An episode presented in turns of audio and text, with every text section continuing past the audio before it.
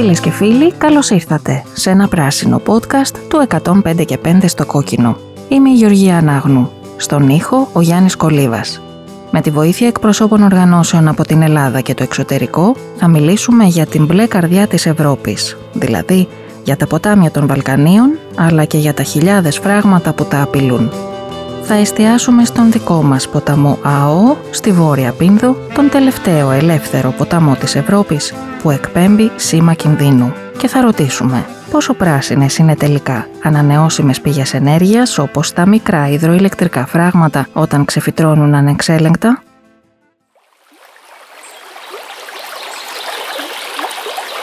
Ακούτε τον ήχο του ποταμού? Αν συγκεντρωθείτε σε αυτόν, ίσως καταφέρετε να μεταφερθείτε νοερά στα 1350 μέτρα υψόμετρο, στα οροπέδια βορειοδυτικά του Μετσόβου. Εκεί πηγάζει ο ποταμός ΑΟΟΣ, που στη συνέχεια, για περίπου 50 χιλιόμετρα, ρέει μέσα σε άγρια τοπία, διασχίζοντας βουνά και χαράδρες, μέχρι να φτάσει κοντά στην Κόνιτσα, με το φημισμένο πέτρινο τοξωτό γεφύρι της και τα μαστοροχώρια. Εκεί, ο ΑΟΟΣ ενώνεται με τους παραποτάμους του, Σαραντάπορο και Βοηδομάτη, και ρέει για περίπου 20 ακόμη χιλιόμετρα σε ελληνικό έδαφος πριν περάσει στην Αλβανία. Ίσως αναρωτηθήκατε, πράγματι ο ΑΟΣ είναι ο μοναδικός ποταμός στην Ελλάδα που κατευθύνεται βόρεια και εκβάλλει σε άλλη χώρα. Στην Αλβανία ο ποταμός παίρνει το όνομα Vjosa.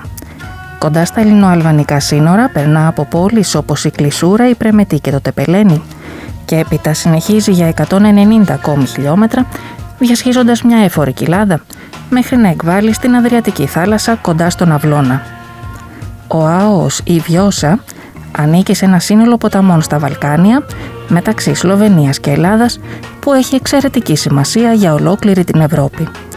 Ο Ulrich Eichelmann, περιβαλλοντικός ακτιβιστής και ιδρυτής της οργάνωσης Riverwatch, μας εξηγεί το γιατί. Because they are incredibly beautiful and incredibly intact. Γιατί είναι απίστευτα όμορφη και απίστευτα άθικτη. Δηλαδή, σε μεγάλο βαθμό είναι ακόμα ζωντανή. Ενώ στην υπόλοιπη Ευρώπη, οι περισσότεροι ποταμοί, θα έλεγα σε ποσοστό 90%, είναι σε πολύ άσχημη κατάσταση.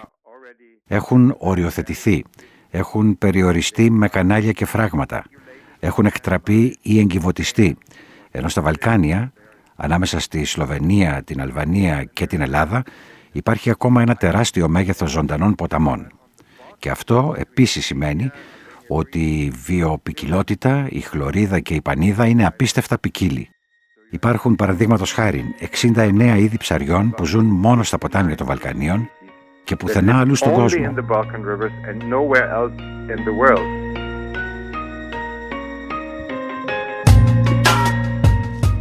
Ακτιβιστές και επιστήμονες βλέπουν τους άθικτους ποταμούς των Βαλκανίων ως ένα μοναδικό περιβαλλοντικό απόθεμα της Ευρώπης. Όταν επισκέπτονται την περιοχή μπορούν να δουν πώς λειτουργεί ένα ποτάμι στην πραγματικότητα, κάτι που δεν μπορούν να βρουν πουθενά αλλού στη γυραιά Ήπειρο. Η οργάνωση Riverwatch ηγείται μιας εκστρατείας για τη διάσωση των ποταμών των Βαλκανίων με σύνθημα «Σώστε την μπλε καρδιά της Ευρώπης», η οποία, όπως μας εξηγεί ο Eichelmann, απειλείται με έμφραγμα, καθώς τα Βαλκάνια σχεδιάζεται να κατασκευαστούν σχεδόν 3.500 φράγματα.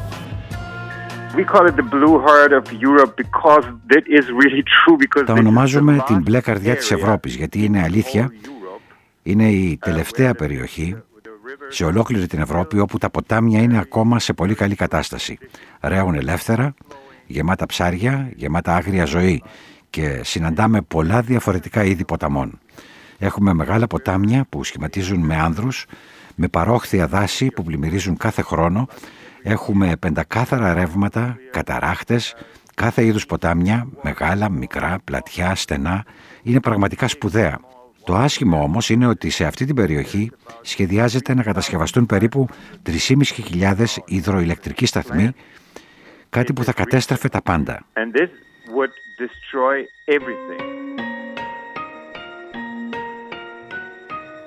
Η οικονομική υστέρηση των Βαλκανικών χωρών μετά το Δεύτερο Παγκόσμιο Πόλεμο ήταν αυτή που με έναν τρόπο προστάτευσε τα ποτάμια τους όταν οι αναπτυγμένες χώρες, κυρίως της Κεντρικής Ευρώπης, τα κατέστρεψαν όλα. Αρκεί να σκεφτείτε ότι στην Ευρώπη κάθε 1 με 2 χιλιόμετρα ποταμού συναντάμε τουλάχιστον ένα εμπόδιο που μπορεί να είναι ένα φράγμα ή κάποια εκτροπή. Συνολικά εκτιμάται ότι υπάρχουν 1 εκατομμύριο εμπόδια σε 1,2 εκατομμύρια χιλιόμετρα ποταμών. Σήμερα, η Ευρωπαϊκή Ένωση διακηρύσει ότι θέλει να αναστρέψει τουλάχιστον ένα μέρος αυτής της κατάστασης. Στη νέα στρατηγική για τη βιοποικιλότητα, που ανακοίνωσε η Ευρωπαϊκή Επιτροπή τον Μάιο του 2020, προβλέπεται η αποκατάσταση τουλάχιστον 25.000 χιλιόμετρων ποταμών της Ευρωπαϊκής Ένωσης σε κατάσταση ελεύθερης ροής μέχρι το 2030. Στο πλαίσιο αυτό έχουν ήδη ξεκινήσει κάποιες πρωτοβουλίες για την απομάκρυνση παλιών φραγμάτων σε χώρες όπως η Γαλλία και η Ολλανδία, όπως μας εξηγεί ο Ulrich Eichelmann. Στην υπόλοιπη Ευρώπη, με την υποστήριξη της Ευρωπαϊκής Ένωσης, ξοδεύονται εκατοντάδες εκατομμύρια ευρώ για την αποκατάσταση των ποταμών, να τους δοθεί πίσω λίγος χώρος να έρθουν σε καλύτερη κατάσταση. Ξοδεύονται εκατομμύρια. Και οι επιστήμονες πρέπει να ξέρουν πως να αποκαταστήσουν τους ποταμούς και πιθανότατα δεν έχουν τη σωστή εικόνα, αλλά ερχόμενοι στα Βαλκάνια καταλαβαίνουν «Α, έτσι, ήταν κάποτε τα ποτάμια μας, ίσως πριν 200 χρόνια». Και έτσι μπορούν να έχουν έναν οδηγό για το σχέδιο της αποκατάστασης στις πατρίδες τους. Πρέπει να είστε υπερήφανοι. Μπορείτε να είστε υπερήφανοι για αυτά που έχετε ακόμη. Η Ελλάδα έχει καταστρέψει πολλούς ποταμούς, τον Έστο και άλλους, αλλά υπάρχει για παράδειγμα το σύστημα του ΑΟΟ με τον Βοηδομάτη και τον Σαραντάπορο. Σε μεγάλο βαθμό είναι ακόμα άθικτη. Μπορείτε να είστε υπερήφανοι γι' αυτό.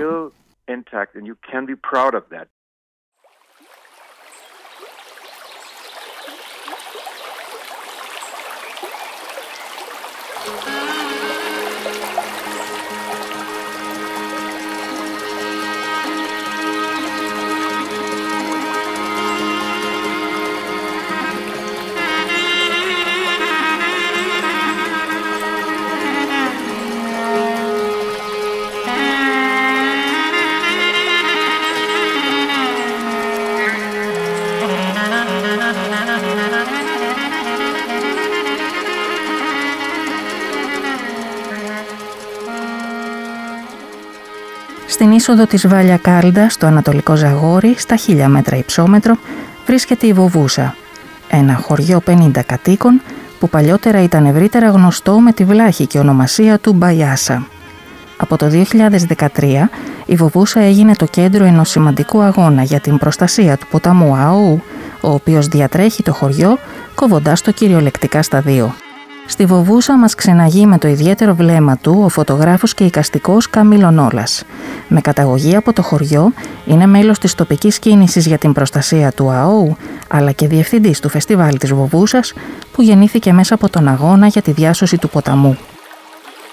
Δεν εννοείται Βοβούσα χωρίς ποτάμι. Να φανταστεί κανείς ότι είναι και ο μοναδικός μικρός οικισμός στην Ελλάδα, όπου διασχίζεται από ποτάμι κυριολεκτικά και κόβεται στη μέση.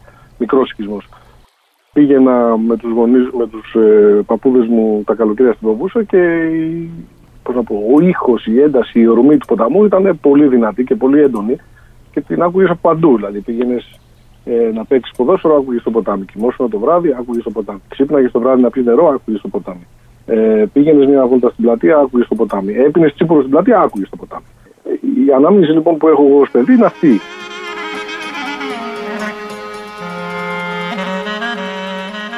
Μετά από πολλά χρόνια απουσίας, ενήλικος πια, ο Καμίλο Νόλλας επέστρεψε στις αρχές της δεκαετίας του 90 στον τόπο των παιδικών του αναμνήσεων. Όπως μας διηγείται, τίποτα δεν είχε αλλάξει, μα και κάτι δεν ήταν όπως παλιά. Κάτι δεν πήγαινε καλά, δεν ήξερα τι είναι αυτό που συμβαίνει. Κάτι είχε αλλάξει, αλλά δεν μπορούσα να το προσδιορίσω. Και την επόμενη χρονιά το ίδιο. Την παραεπόμενη χρονιά μπορεί να μην πήγα, αλλά όταν ξαναπήγα μετά από 3-4 χρόνια πάλι κάτι ένιωθα ότι είχε αλλάξει.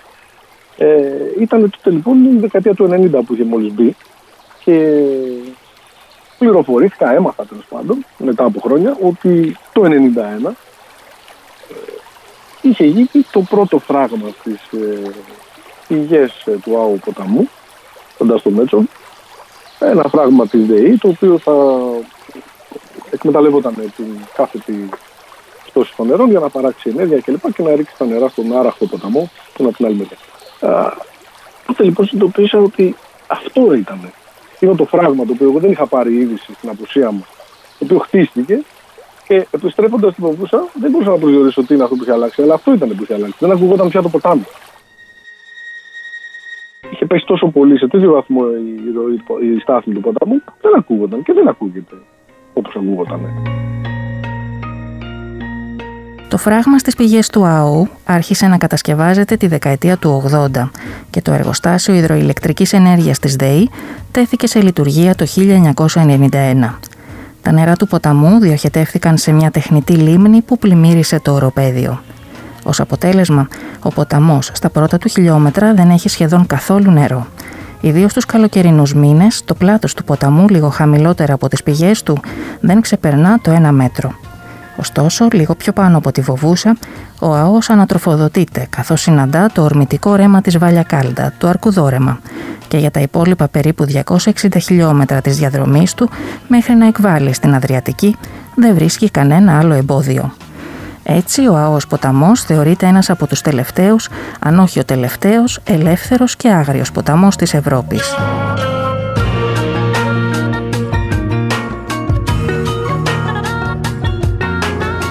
Το φράγμα στις πηγές του ΑΟΟΥ κατασκευάστηκε πολύ πριν έχουμε αυτό που λέμε οικολογική συνείδηση αναπτυγμένη στην Ελλάδα ή σχετικές νομοθεσίες προστασίας. Καθώς μάλιστα δεν υπήρχαν οικισμοί που να επηρεάζονται άμεσα, κατασκευάστηκε χωρίς να υπάρξει κάποια αντίσταση. Η κατάσταση όμως ήταν διαφορετική κάποια χρόνια αργότερα, όταν προέκυψαν σχέδια κατασκευής και ενός δεύτερου φράγματος, όπως μας εξιστορεί ο Καμίλο Νόλλας.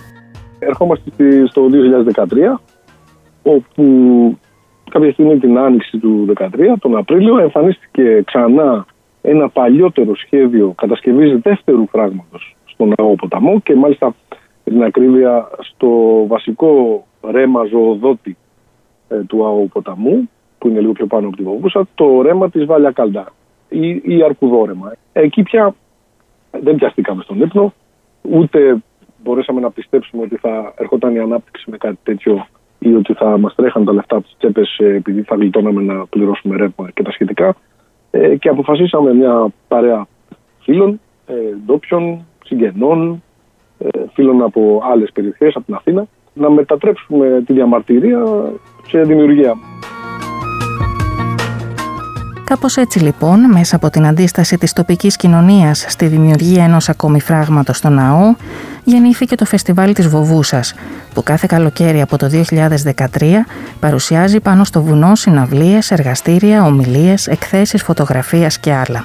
Το σχέδιο τότε προέβλεπε να εκτραπεί νερό από τον ΑΟ προς την περιοχή της λίμνης των Ιωαννίνων για την υδροδότηση της πόλης.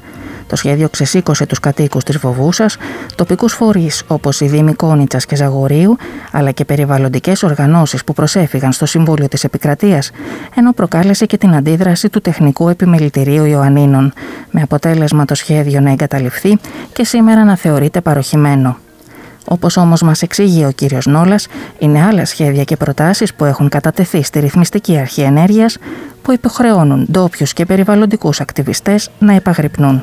Αυτή τη στιγμή, άμα μπει κανείς στην ιστοσελίδα της Ρυθμιστικής Αρχής Ενέργειας, θα δει εκατοντάδες αιτήματα από μικρές εταιρείες παραγωγής ενέργειας ανύπαρκτες, οι οποίες έχουν ιδρυθεί με κάτι ελάχιστα μετοχικά κεφάλαια, είναι εταιρείες θυγατρικές, μάλλον μεγαλύτερων, όπου τι γίνεται, είναι τόσες πολλές αιτήσεις που δεν προλαβαίνουμε να τις παρακολουθήσουμε. Μόνο αυτή τη στιγμή στο Ζαγόρι, που ας πούμε είναι η δική μας περιοχή, υπάρχουν γύρω στις 15 αιτήσεις για αιωλικά, για φωτοβολταϊκά, για μικρά υδροηλεκτρικά, 25-30 βέβαια. Δεν μπορεί να είμαι ακριβής στον αριθμό, είναι πάρα πολλές αιτήσεις. Και επίσης το ίδιο συμβαίνει σε όλη την Ελλάδα. Αυτό που έχουμε καταλήξει είναι το εξής, ότι απλά πηγαίνουν και δεσμεύουν τις περιοχές, σου λέει άμα κάτσει, αν τα καταφέρουμε και πάρουμε την άδεια, έχει καλώς. Δεν είμαστε αντίθετοι. Προσέξτε, δεν είναι μεγάλη διαφορά. Ναι στα υδροηλεκτρικά, ναι στα υδροηλεκτρικά, αλλά πού και πόσα.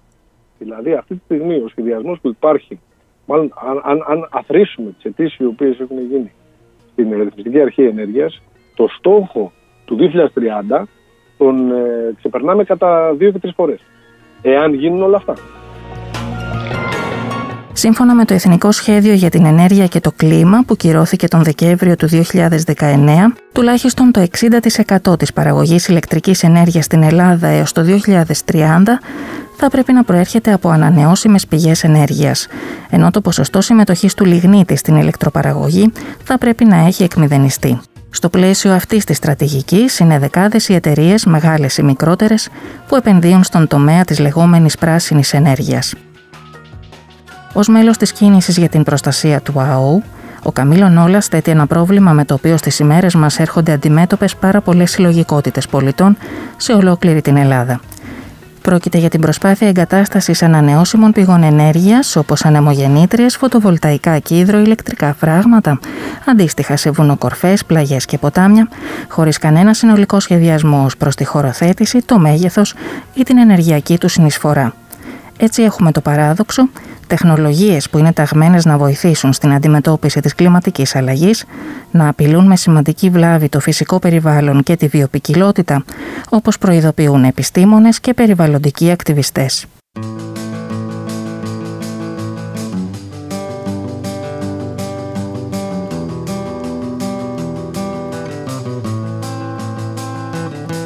Η Πίνδος Περιβαλλοντική με έδρα τα Ιωάννινα δραστηριοποιείται από το 1999 στην ευρύτερη περιοχή της Πίνδου για τη μελέτη, διαχείριση και προστασία του φυσικού και ανθρωπογενούς περιβάλλοντος.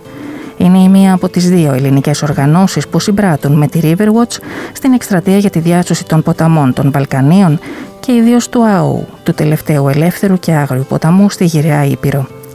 Η Τόνια Γαλάνη, υπεύθυνη συντονισμού προγραμμάτων της Πίνδος Περιβαλλοντική, προειδοποιεί για τη μεγαλύτερη απειλή που αντιμετωπίζει αυτή τη στιγμή ο ποταμός στην ελληνική του πλευρά. Στο ελληνικό κομμάτι αυτό που πιο πολύ επηρεάζει το ποτάμι είναι τα σχέδια που υπάρχουν για περίπου 40 μικρά υδροηλεκτρικά φράγματα, τα οποία σχεδιάζονται σύμφωνα με το χάρτη της ΡΑΕ, σχεδιάζονται να τοποθετηθούν τόσο στον ποταμό ΑΟ όσο και στους παραποτάμους του, ειδικά στον Σαραντάπορο. Είναι αρκετά αυτά τα φράγματα τα οποία σχεδιάζονται. Είναι μικρά υδροηλεκτρικά, ωστόσο παρόλο που είναι μικρά αθροιστικά, τα αποτελέσματα από την τοποθέτησή τους θα είναι συνολικά σαν τοποθετούμε ένα μεγάλο φράγμα. Έτσι, παρόλο που είναι μικρά, η δράση της στο κατακαιρματισμό του ποταμού είναι αθροιστικά μεγαλύτερη. Εμείς αναμένουμε αυτά να υλοποιηθούν στο πλαίσιο στροφής της κοινωνίας μας από το λιγνίτη σε πιο πράσινες μορφές ενέργειας, οπότε θεωρώ ότι στα χρονικό διάστημα που έχουμε μπροστά μας θα υλοποιηθούν ή θα αρχίσουν να υλοποιούνται, παρόλο που έχουν τώρα αρκετά χρόνια κατά τα οποία δεν έχουν υλοποιηθεί, παρόλο που υπάρχουν σαν σχέδια επάνω στο χάρτη της ΡΑΕ. Αυτονόητη η ερώτηση που έθεσα σε αυτό το σημείο στην κυρία Γαλάνη. Δεν είναι καλύτερα από το να συνεχίσουμε με το λιγνίτη να πάμε σε μια πιο πράσινη μορφή ενέργειας, όπως τα μικρά υδροηλεκτρικά φράγματα, τα οποία εντάσσονται εξάλλου στις ανανεώσιμες πηγές? Δυστυχώς, παρόλο που εντάσσονται σε αυτή την κατηγορία και είναι κατανοητό ότι μοιάζει μια πιο πράσινη μορφή ενέργειας, ωστόσο δεν είναι, καθώς πολλές φορές ο τρόπος λειτουργίας τους δεν είναι ο κατάλληλος και παρόλο που υπάρχουν και δημιουργούνται σκάλες για τα ψάρια, αυτές δεν είναι σωστά κατασκευασμένες τις περισσότερες φορές και δεν πάβει να αποτελεί μια τελεία στη ροή του ποταμού, μια διακοπή στη ροή του ποταμού, η οποία αθροιστικά, μικρό φράγμα, αθροιστικά αποτελεί πρόβλημα για το ποτάμι.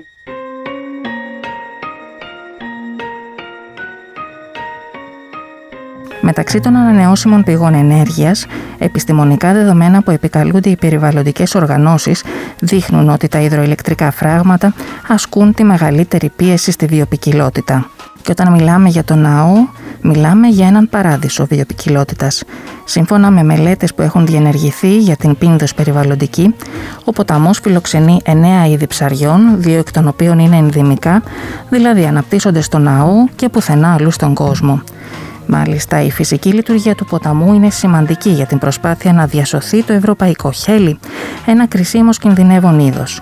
Ενώ σε όλο το μήκος του Άωου αλλά και στους παραποτάμους του έχουν εντοπιστεί ίχνη της ευρασιατικής ενιδρίδας, δηλαδή της βίδρας, ενός εμβληματικού είδους για τα οικοσυστήματα του γλυκού νερού, που επίσης απειλείται.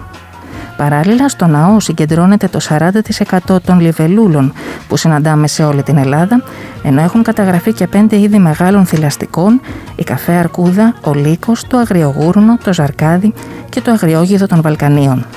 Άρα για όλα αυτά θα έμεναν ανεπηρέαστα αν δημιουργούνταν 40 μικρά υδροελεκτρικά φράγματα στο ναό.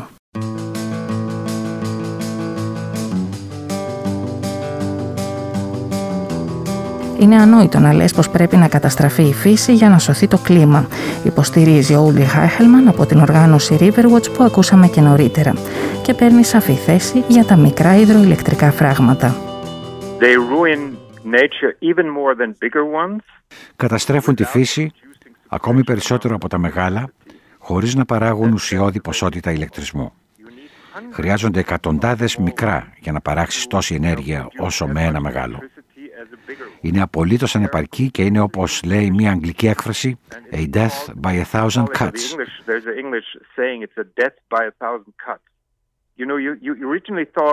Αρχικά θα έλεγε κανείς ότι το μικρό είναι όμορφο, και αυτό ήταν και ένα λάθος της κοινωνίας των πολιτών της δεκαετίας του 70, του 80, 90. Κυρίως παλεύαμε ενάντια στα μεγάλα φράγματα. Κατά κάποιο τρόπο το επιχείρημα ήταν ότι είναι πολύ μεγάλα, και αυτό είναι κακό. Το μικρό μπορεί να είναι καλύτερο, πιο καλό για τη ζωή. Αλλά η εξάπλωση των μικρών υδροηλεκτρικών φραγμάτων στα Βαλκάνια είναι απίστευτη. Το 92% των 3.500 σχεδιαζόμενων φραγμάτων είναι μικροσκοπικά και μικρά και δεν θα παράγουν τίποτε. Αν αθροίσεις το σύνολο του ηλεκτρισμού που θα παράγεται για την Ελλάδα ή την Αλβανία, είναι κοντά στο μηδέν. Αλλά καταστρέφεις τη φύση και την βιοποικιλότητα. Αυτό θα έπρεπε να σκέφτονται οι άνθρωποι όταν σκέφτονται τα υδροηλεκτρικά ως πράσινη ενέργεια. Δεν είναι. Γιατί καταστρέφουν τη φύση, ενώ όπως και στην ιατρική είναι η δόση του φαρμάκου που καθορίζει αν είναι δηλητήριο ή καλό για την υγεία. Και σε όλη την Ευρώπη, μαζί με την Ελλάδα, έχουμε περίπου 28.000 υδροηλεκτρικές μονάδες ήδη, δηλαδή έχουμε ήδη θανατηφόρες δόσεις στις περισσότερες περιοχές της Ευρώπης. Τα Βαλκάνια είναι η μόνη περιοχή που δεν έχουμε αυτό το πρόβλημα μέχρι στιγμής, όπου τα ποτάμια ακόμη ρέουν ελεύθερα. Είναι κάτι που δεν θα κάναμε πια στην υπόλοιπη Ευρώπη. Όμως οι εταιρείες έρχονται στα Βαλκάνια γιατί τα βλέπουν ως αγορά. Ωστόσο, από περιβαλλοντική άποψη και από ενεργειακή άποψη δεν είναι αυτή η λύση. Αυτό που προσπαθούν να μας πουλήσουν είναι ότι θα έπρεπε να καταστρέψουμε τη φύση για να σώσουμε το κλίμα. Αυτό προτείνουν. Αυτά είναι ανοησίες. Δεν πρόκειται ποτέ να λειτουργήσει. Δεν μπορείς να καταστρέφεις τη φύση για να σώσεις το κλίμα. Δεν σώζεις έτσι το κλίμα και δεν θα έπρεπε κιόλας να το κάνεις έτσι.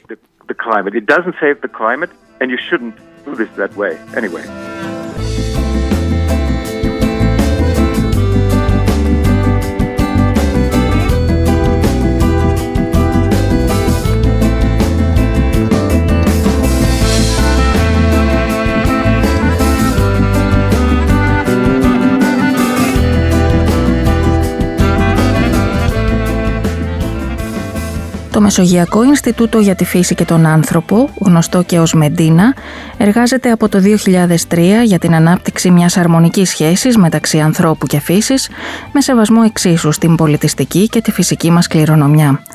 Είναι η έτερη ελληνική οργάνωση, μαζί με την Πίνδος Περιβαλλοντική, που συμπράττει στην Ευρωπαϊκή Εκστρατεία για τη διάσωση των ποταμών των Βαλκανίων και δι του ΑΟΟΥ. Η Αλεξάνδρα Παπά, υπεύθυνη προγραμμάτων του MedINA, μας μιλά για το όραμα που μοιράζονται οι οργανώσεις για το μέλλον του ποταμού. Με τους συνεργάτες μας από την Αλβανία, την Γερμανία, την Αυστρία και την Ελλάδα, οραματιζόμαστε ένα διασυνοριακό πάρκο Ελλάδας-Αλβανίας, μια διακρατική προστατευόμενη περιοχή, που μπορεί κιόλας να αποτελέσει το πρώτο πάρκο άγριου ποταμού στην Ευρώπη. Σε αυτό το πάρκο επίσης οραματιζόμαστε ότι ο άνθρωπος θα έχει πρόσβαση και φυσικά θα απολαμβάνει όλα αυτά τα αγαθά και όλες τις φυσικές λειτουργίες του ποταμού. Επομένως αυτό, ΑΟΣ είναι αποτελεί μια μοναδική ευκαιρία να αναδειχθεί και ένα μοντέλο βιώσιμου και ήπιου τουρισμού. Και αυτό που σίγουρα όλοι οραματιζόμαστε είναι να κληροδοτήσουμε στις επόμενες γενιές κάτι που να μην το έχουμε διαταράξει. Ένα τέτοιο μοντέλο θα φέρει σίγουρα και οικονομικά ωφέλη, θα τονώσει την τοπική οικονομία, ενώ παράλληλα θα προστατεύεται η φύση. Η κυρία Παπά εκτιμά ότι η Ευρωπαϊκή Οδηγία για την αποκατάσταση 25.000 χιλιομέτρων ευρωπαϊκών ποταμών σε κατάσταση ελεύθερης ροής μέχρι το 2030 αποτελεί μια σημαντική ευκαιρία για την Ελλάδα μαζί με την Αλβανία να βρεθούν ουσιαστικά στην πρωτοπορία της Ευρώπης, αναδεικνύοντας τον ΑΟ ή Vjosa σε ποταμό πρότυπο. Η Επιτροπή αυτή τη στιγμή ζητάει από τα κράτη-μέλη να απελευθερώσουν μέσα στην επόμενη δεκαετία 25.000 χιλιόμετρα ευρωπαϊκών ποταμών και εμείς από την πλευρά μας αναμένουμε στο πλαίσιο αυτό να γκρεμιστούν και να απομακρυνθούν όσα εμπόδια είναι παλιά εγκαταλελειμμένα ή εκτός χρήσης και λειτουργίας. Ταυτόχρονα όσα δεν πληρούν τις προϋποθέσεις βάσει της νομοθεσίας να εξετάζονται αυστηρότερα πριν δοθεί η οποιαδήποτε άδεια ανανέωσής τους και αν δεν διευθετούνται να απομακρύνονται και αυτά. Και βεβαίως να μην κατασκευαστούν νέα.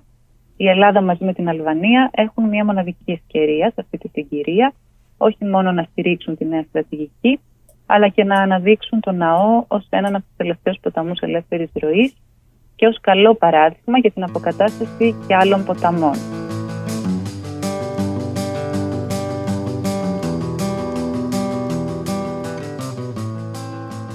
Πρώτο βήμα στην κατεύθυνση της δημιουργίας ενός διακρατικού πάρκου στον ποταμό ΑΟ ή Vjosa θα ήταν να εξασφαλιστεί η προστασία του ποταμού τόσο στο ελληνικό όσο και στο αλβανικό έδαφος.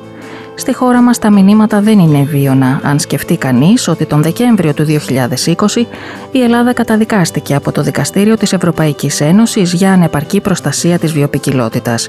Τον Μάιο του 2021 ψηφίστηκε νόμος για τον εξυγχρονισμό της περιβαλλοντικής νομοθεσίας, ο οποίος όπως κατήγγειλε το σύνολο των περιβαλλοντικών οργανώσεων αποδομεί τους όρους προστασίας της φύσης, ενώ τον Μάρτιο του 2021 ψηφίστηκε το περιβόητο άρθρο 219 στο νόμο για τις δημόσιες συμβάσεις, που επιτρέπει την πραγματοποίηση αναπτυξιακών έργων μέσα σε περιοχές Natura κατά παράβαση της εθνικής και κοινοτικής νομοθεσίας.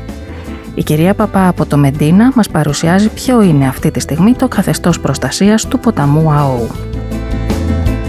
Στο ελληνικό έδαφος, ο ΑΟ διασχίζει στο πέρασμά του 10 περιοχές του Ευρωπαϊκού Δικτύου Προστατευόμενων Περιοχών Natura 2000. Τμήμα του προστατεύεται και από το Εθνικό Πάρκο Βόρειας Πίνδου. Τα 50 περίπου από τα 70 χιλιόμετρα που ρέουν στο ελληνικό έδαφος προστατεύονται, αφήνοντας ωστόσο τα υπόλοιπα 20 χιλιόμετρα χωρίς προστασία. Όσον αφορά τους κύριους παραποτάμους του ΑΟΟΥ, δηλαδή τον Βοηδομάτη και τον Σαραντάπορο, μόνο 9 από τα 15 χιλιόμετρα του Βοηδομάτη βρίσκονται υπό καθεστώς προστασίας, ενώ και τα 50 χιλιόμετρα του Σαραντάπορου δεν προστατεύονται. Από την άλλη πλευρά, στο αλβανικό έδαφος, δεν υπάρχει αυτή τη στιγμή κάποιο καθεστώς προστασίας για τον ποταμό.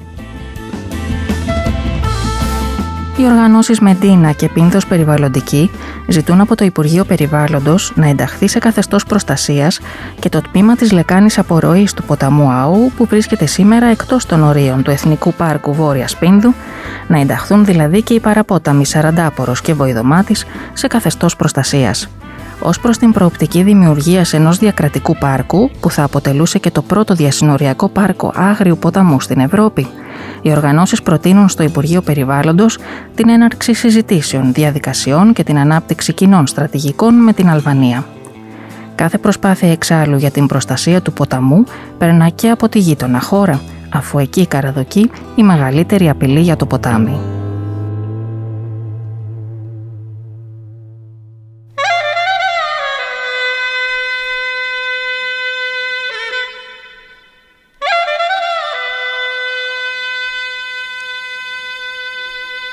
Ο Vjosa είναι ο βασιλιάς της κοιλάδας. Αυτή τη χαρακτηριστική φράση χρησιμοποίησε ο συνομιλητής μου, Όλ Σινίκα, για να υπογραμμίσει τη σημασία του ποταμού για τις περιοχές που διασχίζει στην Αλβανία, καθώς ο ΑΟΣ ή Vjosa, περνώντας τα ελληνοαλβανικά σύνορα, κατευθύνεται προς την Αδριατική. Ο κύριος Νίκα είναι ο διευθυντής της μη κυβερνητικής οργάνωσης Eco Albania με έδρα τα Τύρανα, που αγωνίζεται για τη διάσωση του Vjosa στη γείτονα χώρα στο πλαίσιο της Ευρωπαϊκής Εκστρατείας «Σώστε την μπλε καρδιά της Ευρώπης». Ο Vjosa είναι ένας από τους μεγαλύτερους ποταμούς ελεύθερης ροής στην Ευρώπη. Ίσως ο τελευταίος που ρέει ακόμα ελεύθερα, και μιλάω για ολόκληρο το σύστημα του ποταμού, όχι μόνο το κύριο ποτάμι αλλά και τα παρακλάδια του. Επίσης, ο Vjosa είναι σημαντικός από άποψη βιοποικιλότητας και ενδιαιτημάτων, και ιδίως ως προς το πώς συμπεριφέρεται ένας φυσικός ποταμός. Ο Vjosa δεν έχει επηρεαστεί ιδιαίτερα από βιομηχανική ανάπτυξη ή από εκτεταμένη αστικοποίηση. Δεν έχει επηρεαστεί ιδιαίτερα αρνητικά ούτε από εντατική γεωργία, και όλοι αυτοί οι παράγοντες καθιστούν την ποιότητα του νερού στο σύστημα του ποταμού εξαιρετικά καλή, και γι' αυτό φιλοξενεί μεγάλη βιοποικιλότητα. Κάποιες μικρές κοινότητες ζουν ακόμη στις όχθες του ποταμού και ο κύριος πόρος τους είναι το ποτάμι. Και δεν μιλάω μόνο για το νερό του ποταμού, αλλά και για τη γόνιμη γη, τις κλιματικές συνθήκες αλλά και το συναισθηματικό δέσιμο του ντόπιου πληθυσμού με το ποτάμι. Ο ποταμός είναι ο βασιλιάς της κοιλάδας. Και είναι επίσης ο κύριος λόγος για τον οποίο αυτοί οι άνθρωποι αποφάσισαν να μην φύγουν από την περιοχή, αλλά να συνεχίσουν να ζουν στην κοιλάδα.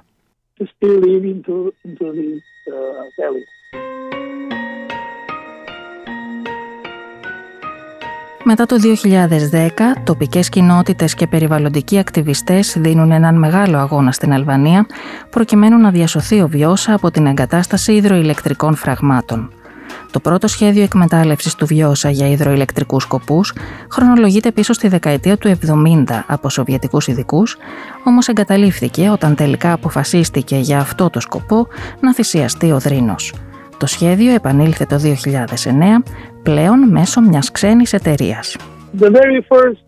Το πρώτο φράγμα που σχεδιάστηκε ήταν στο Κάλιβατς, στο μεσαίο τμήμα του Vjosa, και στη συνέχεια ήταν το φράγμα στο Πότσαμ, αλλά εν συντομία υπάρχουν σχέδια να κατασκευαστούν 8 φράγματα στην κύρια πορεία του Vjosa και 35, ίσως και 37 φράγματα στους παραποταμούς του. Αυτό θα σήμαινε την ολοκληρωτική καταστροφή αυτού του μοναδικού ποτάμιου συστήματος, γιατί όλη η ροή του ποταμού θα μπλοκαριζόταν από φράγματα και έτσι θα έχανε τη φυσική ακεραιότητά του, θα έχανε τη δυνατότητα να φιλοξενεί το υψηλό επίπεδο βιοποικιλότητας που φιλοξενεί σήμερα.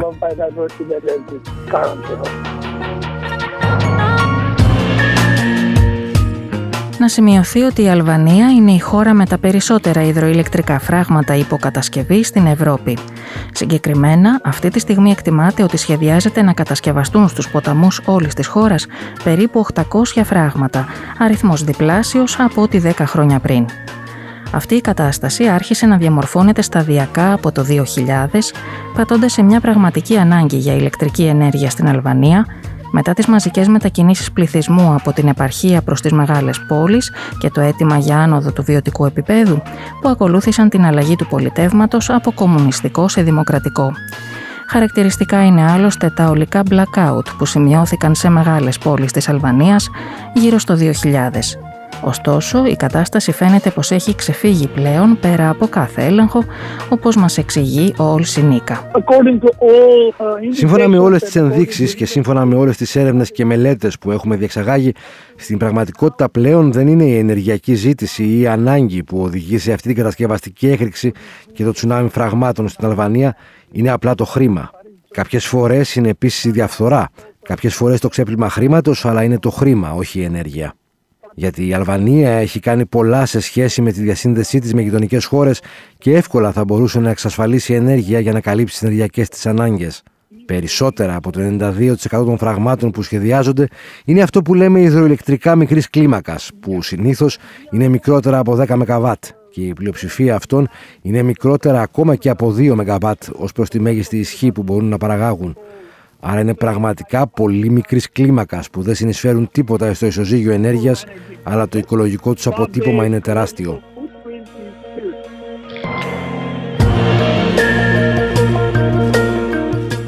Σε αυτό το πλαίσιο, ο αγώνας για τη διάσωση του Vjosa έχει αναδειχθεί ως ο πλέον εμβληματικός για την προστασία των ποταμών των Βαλκανίων, λαμβάνοντας μέσα από την εκστρατεία «Σώστε την μπλε καρδιά της Ευρώπης» πανευρωπαϊκές διαστάσεις.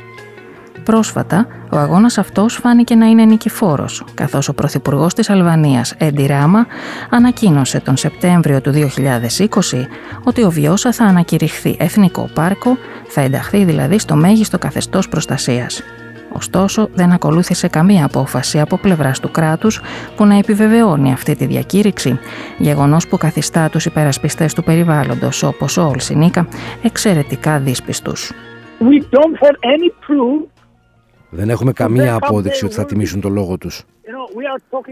Μιλάμε για την εκτελεστική εξουσία, την κυβέρνηση, η οποία πρέπει να μιλά μέσω αποφάσεων σε γραπτή μορφή, όχι μόνο μέσω συνεντεύξεων τύπου των social media ή οτιδήποτε άλλο.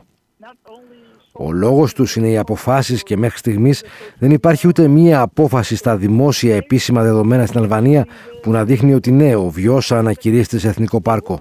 Αυτό που προσπαθούν είναι να έρθουν σε ένα είδος συμβιβασμού, κυρίως λόγω της μεγάλης πίεσης από την ευρωπαϊκή κοινότητα για την προστασία της φύσης.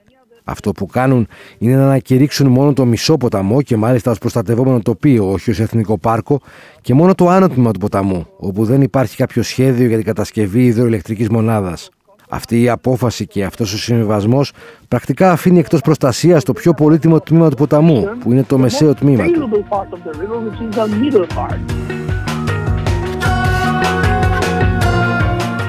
Ο αγώνας λοιπόν για τη διάσωση του ΑΟ, η Vjosa, συνεχίζεται, με την οργάνωση Eco Albania να μοιράζεται το ίδιο όραμα με τις ελληνικές οργανώσεις MedINA και Πίνδος Περιβαλλοντική για τη δημιουργία του πρώτου διασυνοριακού πάρκου άγριου ποταμού στην Ευρώπη. Ένα όραμα που, όπως επισημαίνει ο Ολσινίκα, μοιράζονται πρώτα απ' όλα οι άνθρωποι που ζουν στις όχθες του ποταμού και στις δύο πλευρές των συνόρων.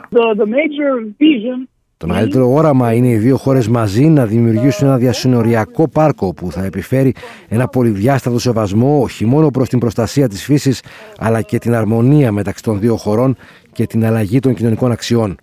Βέβαια είναι λίγο δύσκολο γιατί όλοι γνωρίζετε τις ιστορικές πτυχές μη φιλικών πολιτικών από τις δύο χώρες, αλλά οι απλοί άνθρωποι δεν βλέπουν κάποιο διαχωρισμό, δεν βλέπουν καν το σύνορο.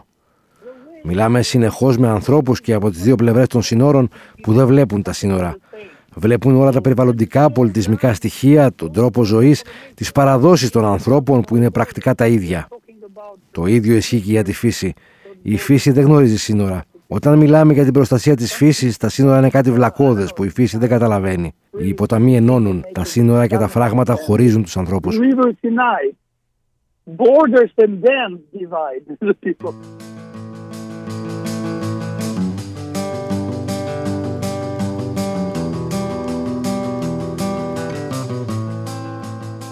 Φίλες και φίλοι, φτάσαμε στο τέλος. Σας ευχαριστούμε για τον χρόνο που αφιερώσατε σε αυτό το πράσινο podcast του 105.5 στο κόκκινο για τον τελευταίο ελεύθερο ποταμό της Ευρώπης. Στο μικρόφωνο και τη δημοσιογραφική παραγωγή ήταν η Γεωργία Ανάγνου. Στον ήχο, ο Γιάννης Κολίβας.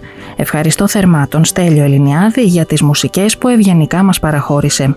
Σας αποχαιρετώ με την ευχή «Ποταμοί και άνθρωποι να ζούμε ελεύθεροι».